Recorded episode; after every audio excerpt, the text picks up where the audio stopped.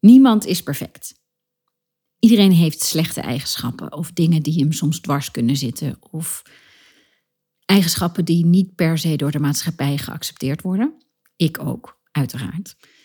En ik dacht, het is best wel leuk om, denk ik, een aantal van die slechte eigenschappen, die maatschappelijk gezien misschien niet altijd uh, worden geaccepteerd of worden gezien als iets positiefs, maar waar ik zelf eigenlijk niet zonder kan of zonder wil. En dat zijn stuk voor stuk eigenschappen die ik dus zelf eigenlijk ergens best wel waardeer. En waar ik soms absoluut last van heb. Die me dwars zitten in het ondernemerschap. Als fotograaf, als mens, als moeder, als vrouw, als vriendin. Maar die ik aan de andere kant, als ik de keuze zou hebben, niet overboord zou gooien.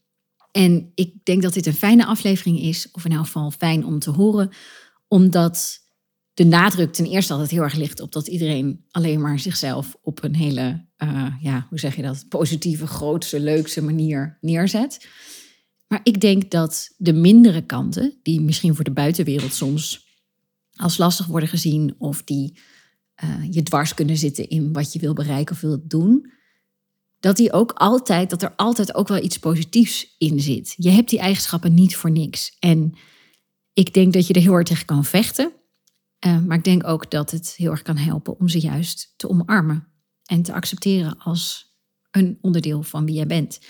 En dat is mij, met in elk geval de eigenschappen die ik nu ga delen, echt wel gelukt. Ik weet dat ik deze eigenschappen heb.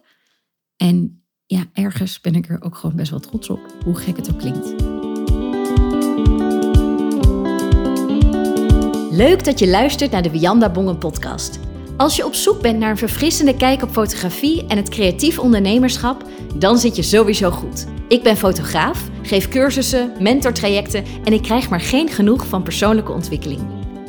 Hier deel ik flarden uit mijn leven, mijn soms wat uitgesproken visie op fotografie en mijn leerweg als creatief ondernemer.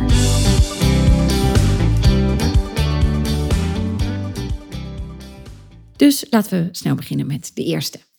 De eerste eigenschap, wat als een slechte eigenschap kan worden gezien, is dat ik heel direct ben. Ik ben goud eerlijk. Ik zeg waar het op staat en ik hou niet zo van om de hete brei heen te draaien. En ik geef daardoor, zeker in bijvoorbeeld coachingstrajecten, niet heel snel een sociaal wenselijk antwoord. En sowieso in wat ik zeg of doe, kan ik best wel eens direct of hard overkomen. En dat zijn mensen natuurlijk niet altijd gewend, want nee, terwijl Nederlanders eigenlijk al best wel van zichzelf direct zijn, denk ik dat ik daar nog wel een schepje bij bovenop doe. En ik, uh, ik kan dan streng overkomen of um, ja, mensen interpreteren het vaak verkeerd. of vinden dat ik hard ben of um, ja, ze kunnen me niet peilen, denk ik. Ik denk dat daar ook een groot gedeelte uh, in zit, dat mensen het gewoon niet, niet helemaal kunnen plaatsen. Waardoor ze zich heel snel aangevallen voelen.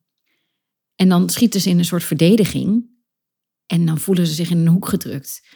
En dat is natuurlijk, ja, ergens heb je daar geen zak aan. Maar aan de andere kant, blijkbaar triggert er ergens iets bij je. Of trigger ik dan op een bepaalde manier. En ik zie dat dan ergens ook, ja, weet je, ik ben wie ik ben. En ik weet dat ik heel direct en uh, recht voor zijn raap ben, goud eerlijk, hard op de tong. Maar ik denk, het is niet dat ik zomaar alles eruit flap of alles zeg wat ik denk. Daar zit wel een verschil in. Dus in die zin hard op de tong, wat ik net zei. Ja, ik ben gewoon heel eerlijk en ik zie gewoon bepaalde dingen. En ik schuw het niet om je dat te benoemen, denk ik. Of om dat uh, terug te geven. En dat kan soms best wel confronterend zijn. Plus dat er natuurlijk heel veel mensen zijn die liever de schijn ophouden of voor of de lieve vrede willen bewaren. In plaats van dat er gewoon wordt gezegd waar het op staat. En dat is best wel lastig soms. Want dan ben jij altijd degene die het vuur aanwakkert. Of die het zaadje plant. Of die het benoemt. Of het niet uit de weg gaat. Dat vind ik soms best wel lastig. En dat heeft me ook al best wel eens een beetje in de problemen gebracht. Of dat mensen mij verkeerd begrepen, niet snapten, niet konden inschatten. Ja, dat is best wel lastig.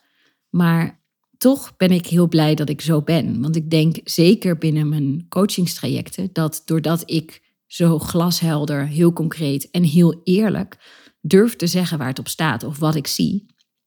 En daar het sociaal wenselijke aan de kant laat, kunnen we ontzettend veel bereiken in een relatief korte tijd. En zie ik mensen echt groeien met wat ik ze meegeef of teruggeef. En dat zie ik als iets heel waardevols en als een grote kracht van mij als uh, mentor-coach. Ik denk dat je gewoon geen zak hebt aan iemand die je alleen maar met een handschoentjes aan wil pakken en alles zacht en lief en vrolijk en leuk wil doen. Ik denk dat je er veel meer aan hebt om gewoon te weten waar het op staat.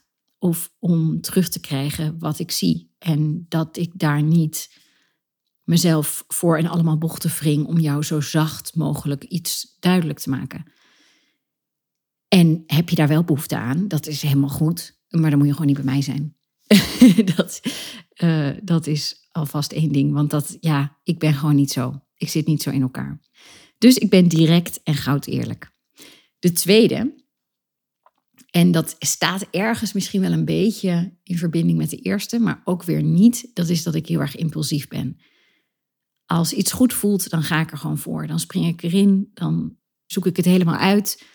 Uh, maar ik schaf daardoor ook heel gemakkelijk uh, cursussen, trajecten. Ik ga heel gemakkelijk met mensen in zee als ik gewoon weet, het voelt goed. Of als ik in een oogopslag merk, ja, dit is wat ik nodig heb, dan denk ik er niet over na en dan investeer ik. Dan ga ik er gewoon voor. En ik vergeet er dan heel vaak te overleggen met mijn omgeving. Ik doe het gewoon. Toen ik bijvoorbeeld besloot om te stoppen met de toneelschool, kwam dat voor mijn directe omgeving echt behoorlijk onverwachts.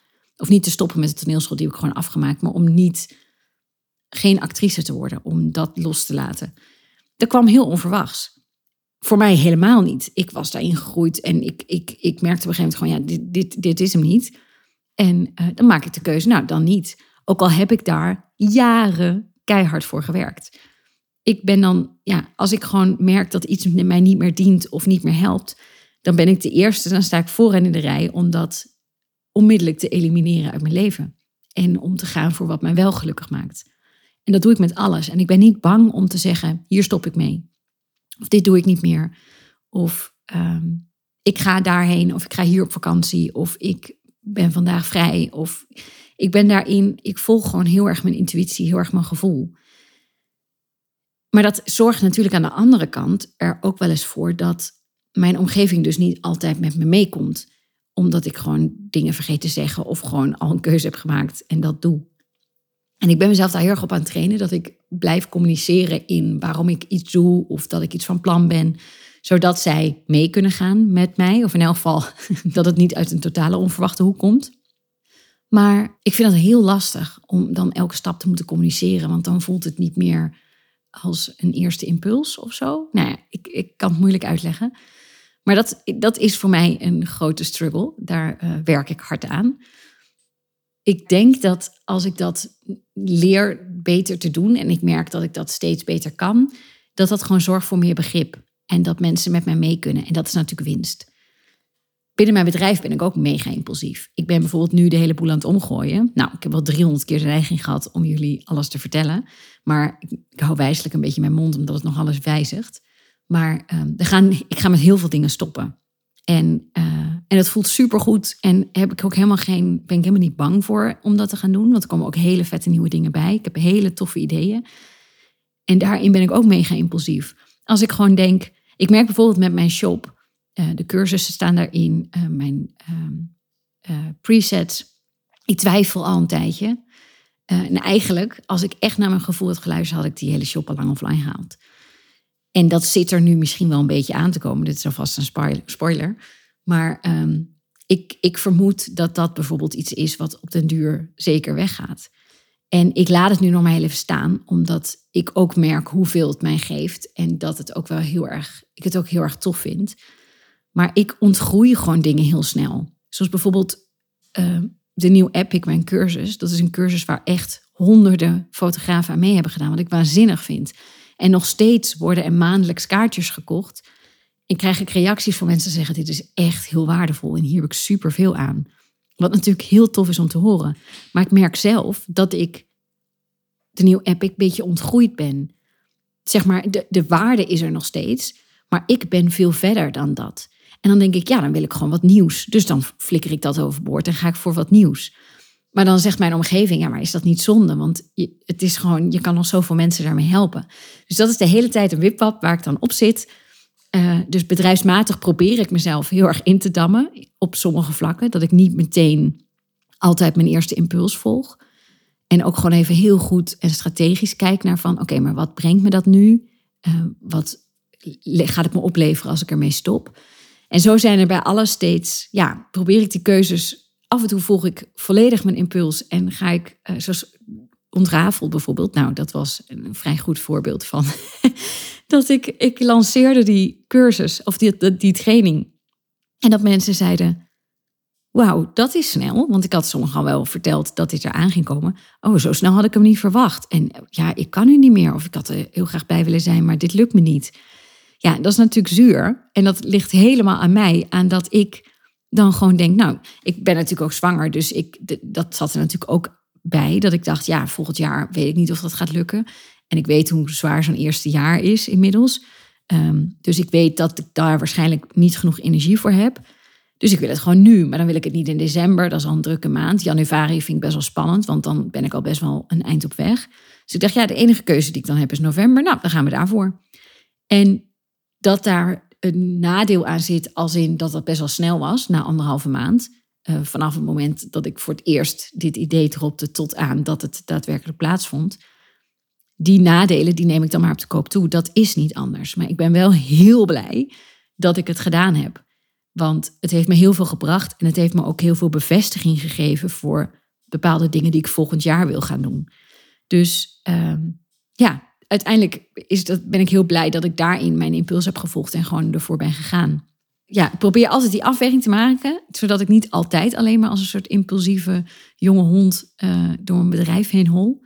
Als ik iets voel, als ik voel dat iets goed voelt of juist niet, dan ben ik de eerste die het elimineert of juist eh, toevoegt aan mijn eh, aanbod. Dus, nou, impulsief. De volgende, en die zal je vast al wel eens een beetje, zou je wellicht nog wel een beetje gedacht hebben, want ik ben altijd nogal, ja, fel en ik kan, uh, ik zit vol vuur. Dus mijn volgende is ook, ik ben vurig en passievol. En dat Spaanse temperament, dat is mij niet vreemd. Want als iets me raakt, of als iets me triggert, of als iets me intrigeert, dan verander ik in een soort leeuwin, blijkbaar. En ik voel dat zelf niet eens altijd, maar ik heb zo vaak in gesprekken dat mensen zeggen: wow, doe rustig. Of uh, ja, zo bedoelde ik het niet. Of wat Maar dan ben ik zo passievol en zo. Dan zit ik zo in het vuur. En dat voel ik dan gewoon overal doorheen. En dat knalt er gewoon uit. Ja, ik ben dan echt een champagnefles die openknalt. Een leeuwin. En dat kan mensen heel erg afschrikken. Want dat is natuurlijk best wel. Ja, je wordt in één keer een soort. krijg je een soort orkaan over je heen aan passie, vuur, spektakel. Terwijl ik eigenlijk ook best wel rustig ben. En dat is ook heel grappig dat heel veel mensen die mij niet zo goed kennen, heel vaak denken dat ik dus zo non-stop ben. Dat ik non-stop aansta, vol vuur, passie. Terwijl dat, ja, dat is natuurlijk niet zo. Maar ik heb gewoon bij bepaalde onderwerpen of bepaalde dingen die mij heel erg aanspreken, ja, daar ga ik vol voor. Daar ga, ik helemaal aan. Maar um, ja, het komt nogal eens intimiderend over op mensen. Uh, als ik zo vol vuur, vol passie zit. En mensen verwarren het nog wel eens met een bepaalde arrogantie. Of met dat ik het allemaal denk te weten. Terwijl dat het helemaal niet is. Het is gewoon een vuur wat in mij brandt. En waar ik vol van aanga. Maar het is niet zo dat ik het gevoel heb dat ik alles weet. Of dat ik arrogant wil zijn. Of denk uh, de hele wereld te bezitten. Het is gewoon, ik... Uh, ja, ik kan het gewoon niet uitzetten. Dus als bijvoorbeeld binnen mijn familie iets gebeurt of iemand wordt onrecht aangedaan, wordt gepest, wordt dat raakt mij zo tot ja, op het bot, letterlijk. Dat doet mij zo'n pijn. Of dat triggert of um, ja, raakt mij. Ik kan dat niet uitzetten. Dus ik kan dan niet de lieve vrede bewaren of doen alsof het er niet is. Of in die zin sociaal wenselijk gedrag vertonen. Als ik boos ben op iemand, dan laat ik het diegene weten. Als iemand mij raakt of pijn doet, of iemand in mijn omgeving of iemand waar ik van hou pijn doet, dan verander ik in een leeuwin. En ja, dat wordt niet altijd als positief ervaren. En dat is best wel lastig, want dit is echt gewoon wie ik ben. Dit zit zo in mij verweven. Als ik bijvoorbeeld ook mijn mening of mijn uh, visie deel, dat is iets wat ik zo tot in de kern van mijn wezen voel, dat ik niet snap. En ergens is dat natuurlijk ook niet altijd heel erg positief, maar ik snap dan niet dat anderen dat niet hetzelfde voelen. Dus dan ga ik helemaal op aan. En dan ga ik die discussie niet uit de weg.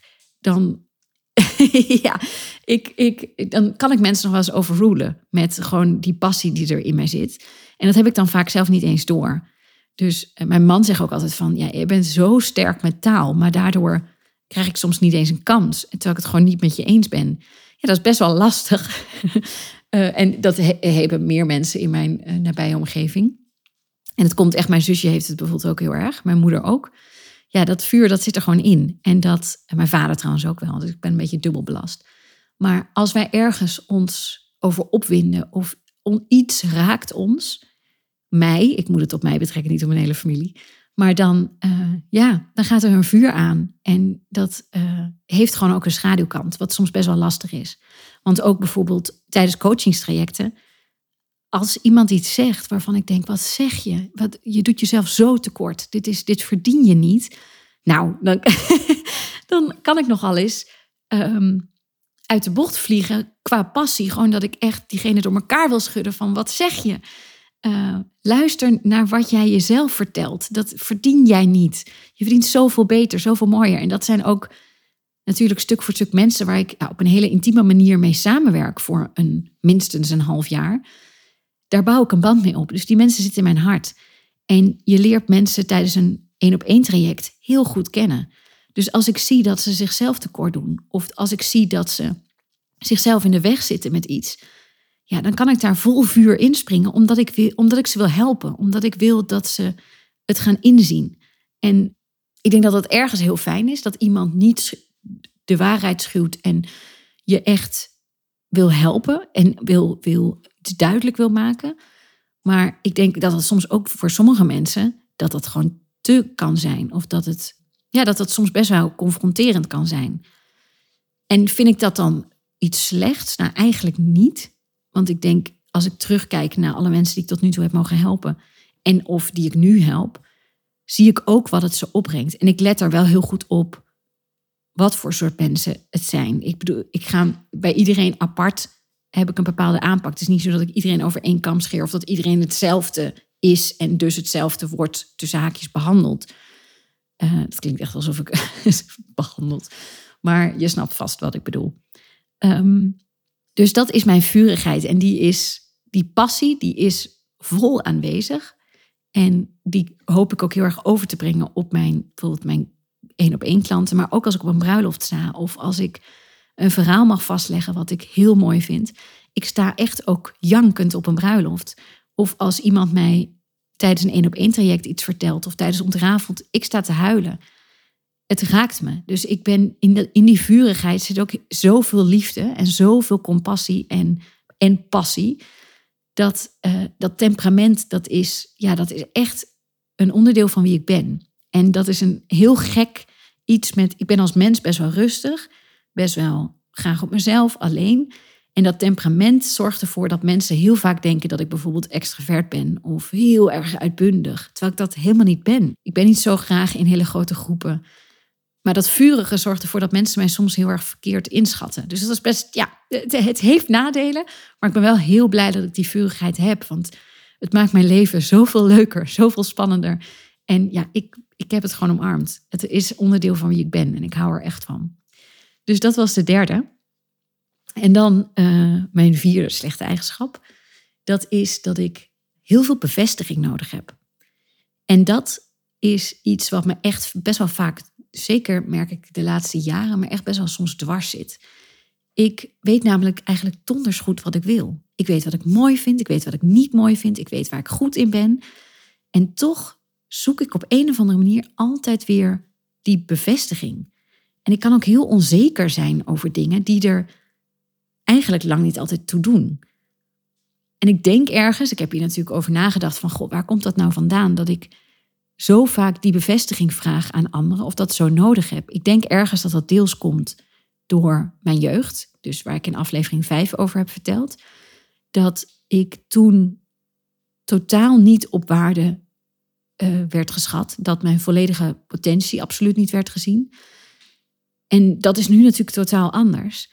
Maar ik denk dat ik ergens misschien wel een beetje aan het ben vastgeroest in die routine, eh, een soort routinematig bevestiging vragen.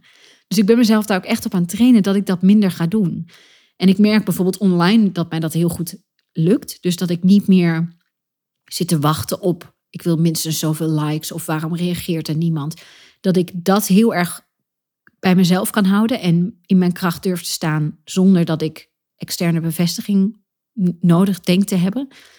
Maar ja, het, het zit me best wel eens dwars, omdat ik, ik vind het ergens, ik weet heel goed wat ik kan. En ik durf daar ook echt wel voor te staan. Ik heb een hele stellige mening. Nou, dat zei ik net al in die vurigheid. Daar zit ook die mening dat ik weet gewoon donders goed wat ik wil, wat ik mooi vind, wat ik leuk vind. Dat weet ik allemaal heel goed. Maar ik vind het toch lastig om mezelf op waarde te schatten. En misschien dat niet eens, want ik denk dat ik eigenlijk best wel weet wat ik waard ben. Maar daar echt voor te staan en dat echt uit te dragen, zeg maar, dat vind ik heel moeilijk. En ik ben veel gemakkelijker, en dat klinkt, dit klinkt heel krom, maar dat zul je misschien online ook gemerkt hebben. Ik ben heel goed in mezelf onderuit halen. In mezelf, in mijn zwaktes een podium geven. In zeggen waar ik heb gefaald, wat er misging, wat er uh, beter kan. Maar ik ben niet zo goed in benoemen wat ik wel goed kan. En ik ben daar heel hard mee aan het werk. Maar um, het is eigenlijk bizar als ik erover nadenk. Maar ik hou mezelf gewoon heel vaak onnodig best wel klein. Ik durf niet altijd in mijn volle potentie te staan. Of nee, dat is niet het goede woord. Dat, of niet de goede zin. Ik durf wel in, ik sta in mijn volledige potentie. En dat draag ik naar mijn idee ook heel erg uit. Maar ik durf het niet altijd een naam te geven. Dus ik durf het niet uh, ja, te ownen of te omarmen of te uit te dragen. Dus te zeggen dat het gewoon zo is. Dus dat ik bijvoorbeeld die podcast uh, hiervoor de titel heb gegeven. Uh, waar zit mijn superpower als mentor-coach? Of in tijdens ontrafeld ontdekte ik mijn superpower als mentor-coach. Dat is een titel wat ik. Ja, dat komt doordat ik nu in, heel erg in dat proces zit van dat ik vind dat ik meer mag gaan staan voor wat ik kan. En dat zonder die bevestiging te vragen. Maar die titel heb ik heel erg over na zitten denken en struggelen. En ik wil niet arrogant overkomen. En ik, wil, ik ben zo.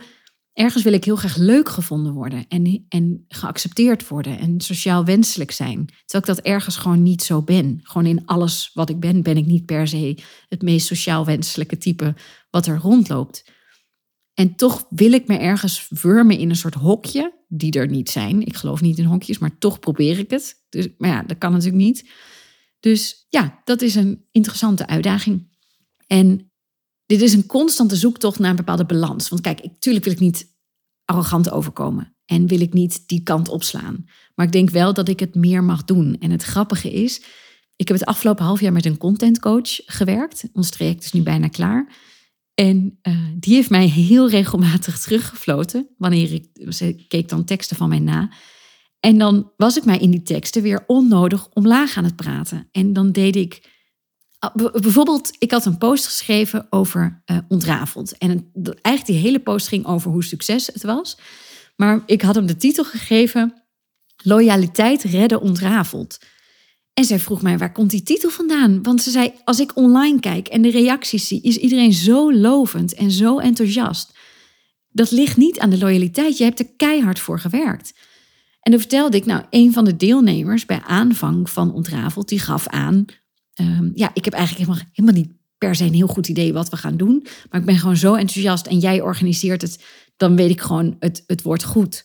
En toen dacht ik, oh, die heeft dus een keuze gemaakt vanuit een enorme loyaliteit.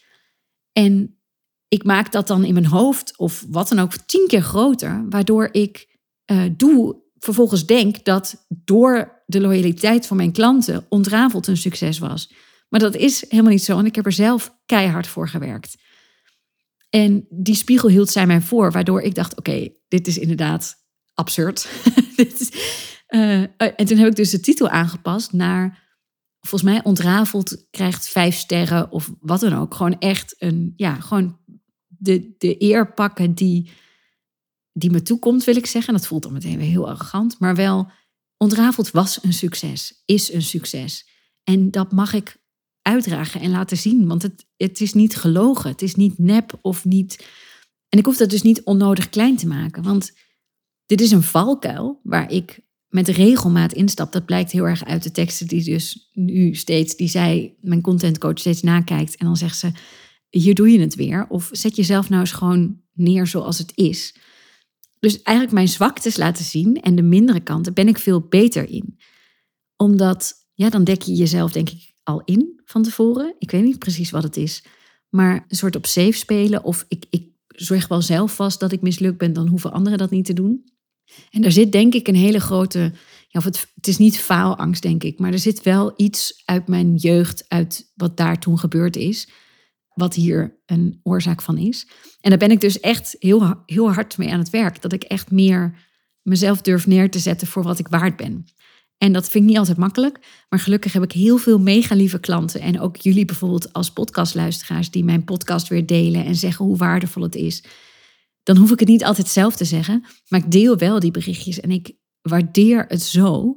Dus ja, dat ik het ook terugkrijg van anderen. Dat zij zeggen, ja, hier ben je goed in. Of dit is fantastisch. Of dat helpt mij weer heel erg. Dus dank je wel daarvoor. Tussen neus en lippen door. Maar ik moet dat zelf ook echt leren. En daar ben ik heel hard mee aan het werk.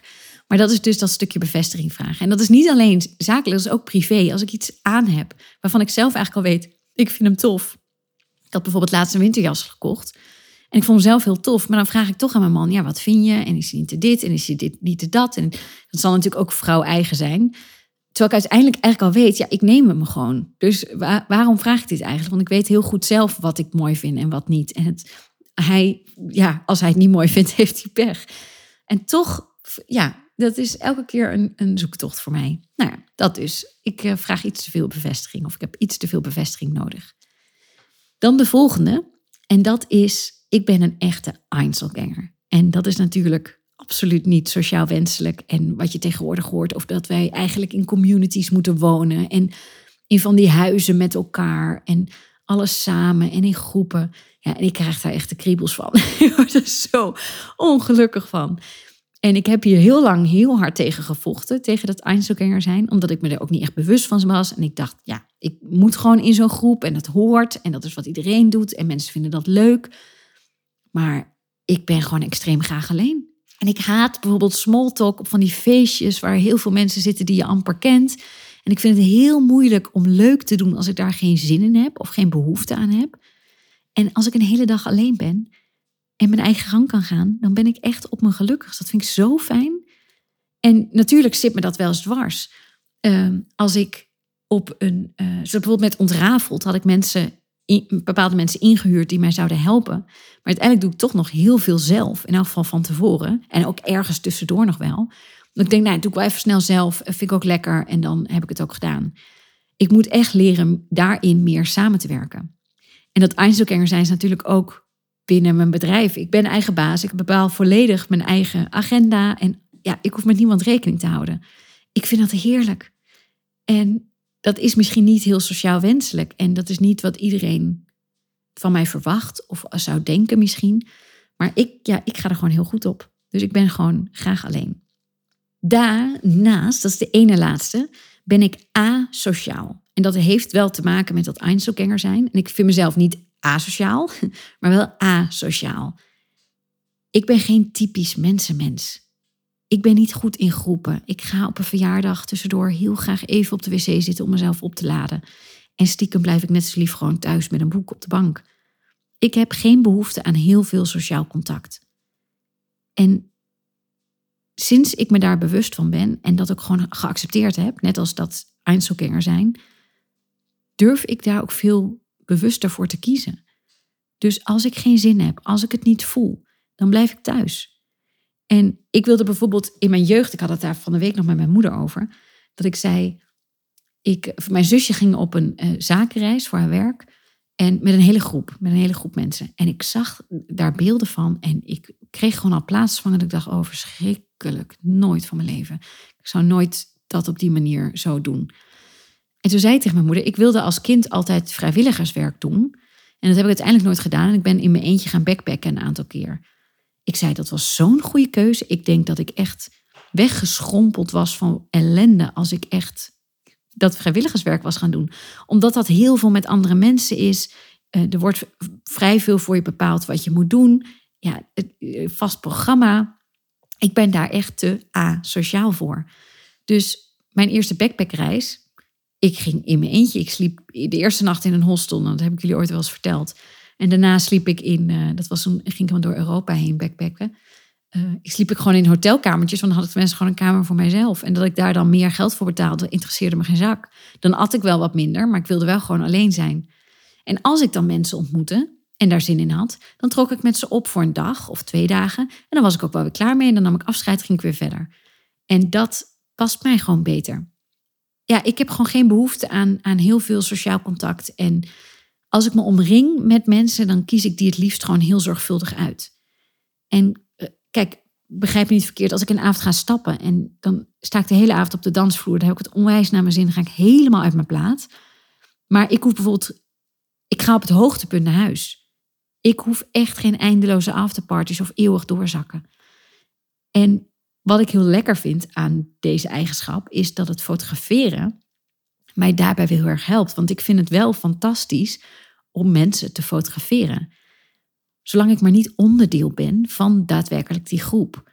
Als ik maar een functie heb. En als fotograaf heb je ja, een hele duidelijke functie. Ik ben een veel betere, hoe heet het, observator dan een deelnemer. En dat is natuurlijk als fotograaf ja, fantastisch. Dus in groepen, als ik zeg maar een bruiloft fotografeer, ben je natuurlijk soms omringd tot 200 mensen. Ik zit helemaal in mijn eigen bubbel. Echt als een Einzelganger, heel asociaal. Maar vanuit daar, vanuit die positie, zie ik wel alles. En vind ik het heerlijk om mensen te observeren en te bekijken, omdat ik niet onderdeel ben van die groep, omdat ik mijn eigen eiland heb, als het ware. Ik heb bijvoorbeeld, mijn, mijn man werd op een gegeven moment, was het vorig jaar? Ik weet het niet eens meer uh, kampioen met de voetbal. Daar had ik een, een serie van gedeeld op, eh, op Instagram. Had ik kort gemaakt. En toen zei ik ook, ik vind het altijd heel imponerend. Al, al dat soort zo'n mannen op zo'n veld. En dan hadden ze gewonnen en allemaal springen en juichen en vuurbommen. En vuur, vuurbommen, rookbommen en weet ik veel wat allemaal.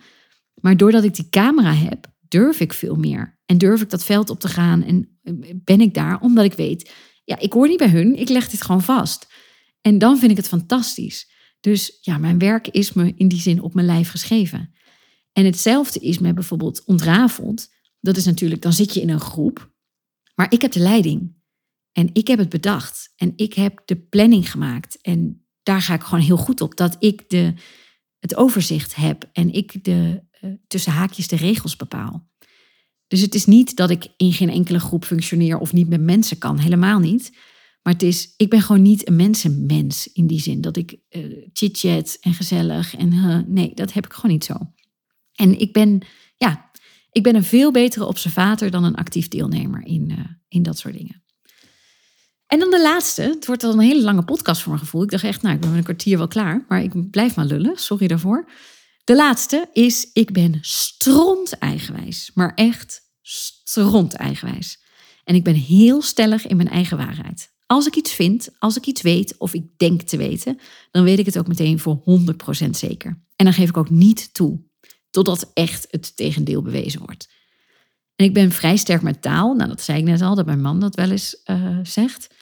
En iemand moet dan ook echt van hele goede huizen komen, wil hij een discussie van mij winnen. En ik hou echt van discussiëren. En dan komt ook die passie weer vol naar boven.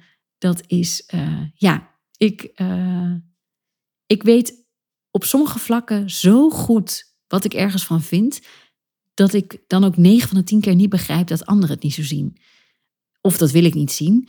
Um, of ik wil bijvoorbeeld niet zien dat er meerdere kanten aan de zaak zitten. Dus ik ben moeilijk over te halen.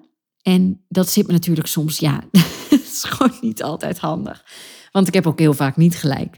Maar ik kan dan met mijn woorden en met de taal, uh, ja, mensen ook nog bijna overtuigen dat het wel zo is. En dat is een kracht, maar dat is soms ook niet, is niet altijd handig dat je zo eigenwijs bent.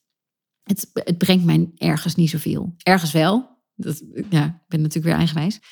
Kijk, mijn eigen waarheid vind ik heel mooi dat ik daar zo vol voor durf te staan en dat echt durf te omarmen. Maar ik vind wel dat ik af en toe wat meer zou mogen toegeven en ehm, de ander ook de ruimte mag geven om zijn waarheid uit te dragen. En dat ik daar ook gewoon naar kan luisteren en kan denken, ja, ben ik het wel of niet mee eens. Maar dat is het ook.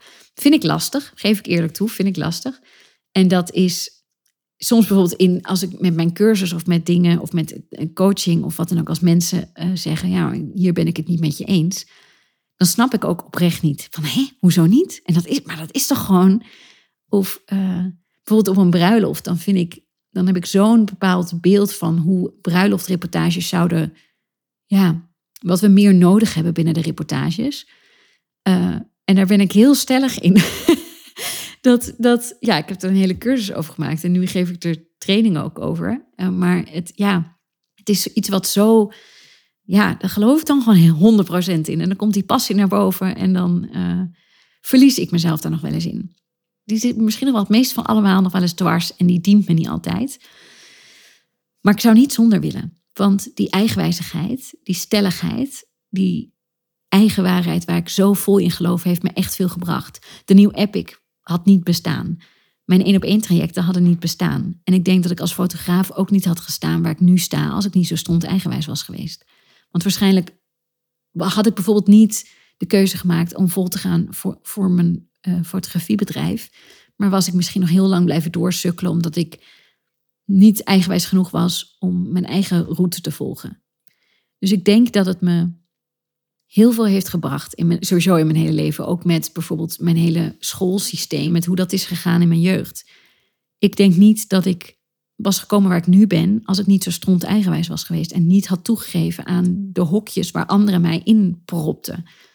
Dus het brengt me heel veel, maar het zit me ook wel eens dwars. Dus ik probeer daar echt mezelf um, in te remmen en bewust van te zijn. En zeker omdat ik natuurlijk veel alleen ben, is het, eh, ja, niemand spreekt mij tegen. Dus uh, dat is soms best wel lastig voor mijn omgeving, denk ik. Dus daar probeer ik aan te werken. Maar um, ja, zoals ik al zei in het begin, niemand is perfect. En dat hoeft ook niet.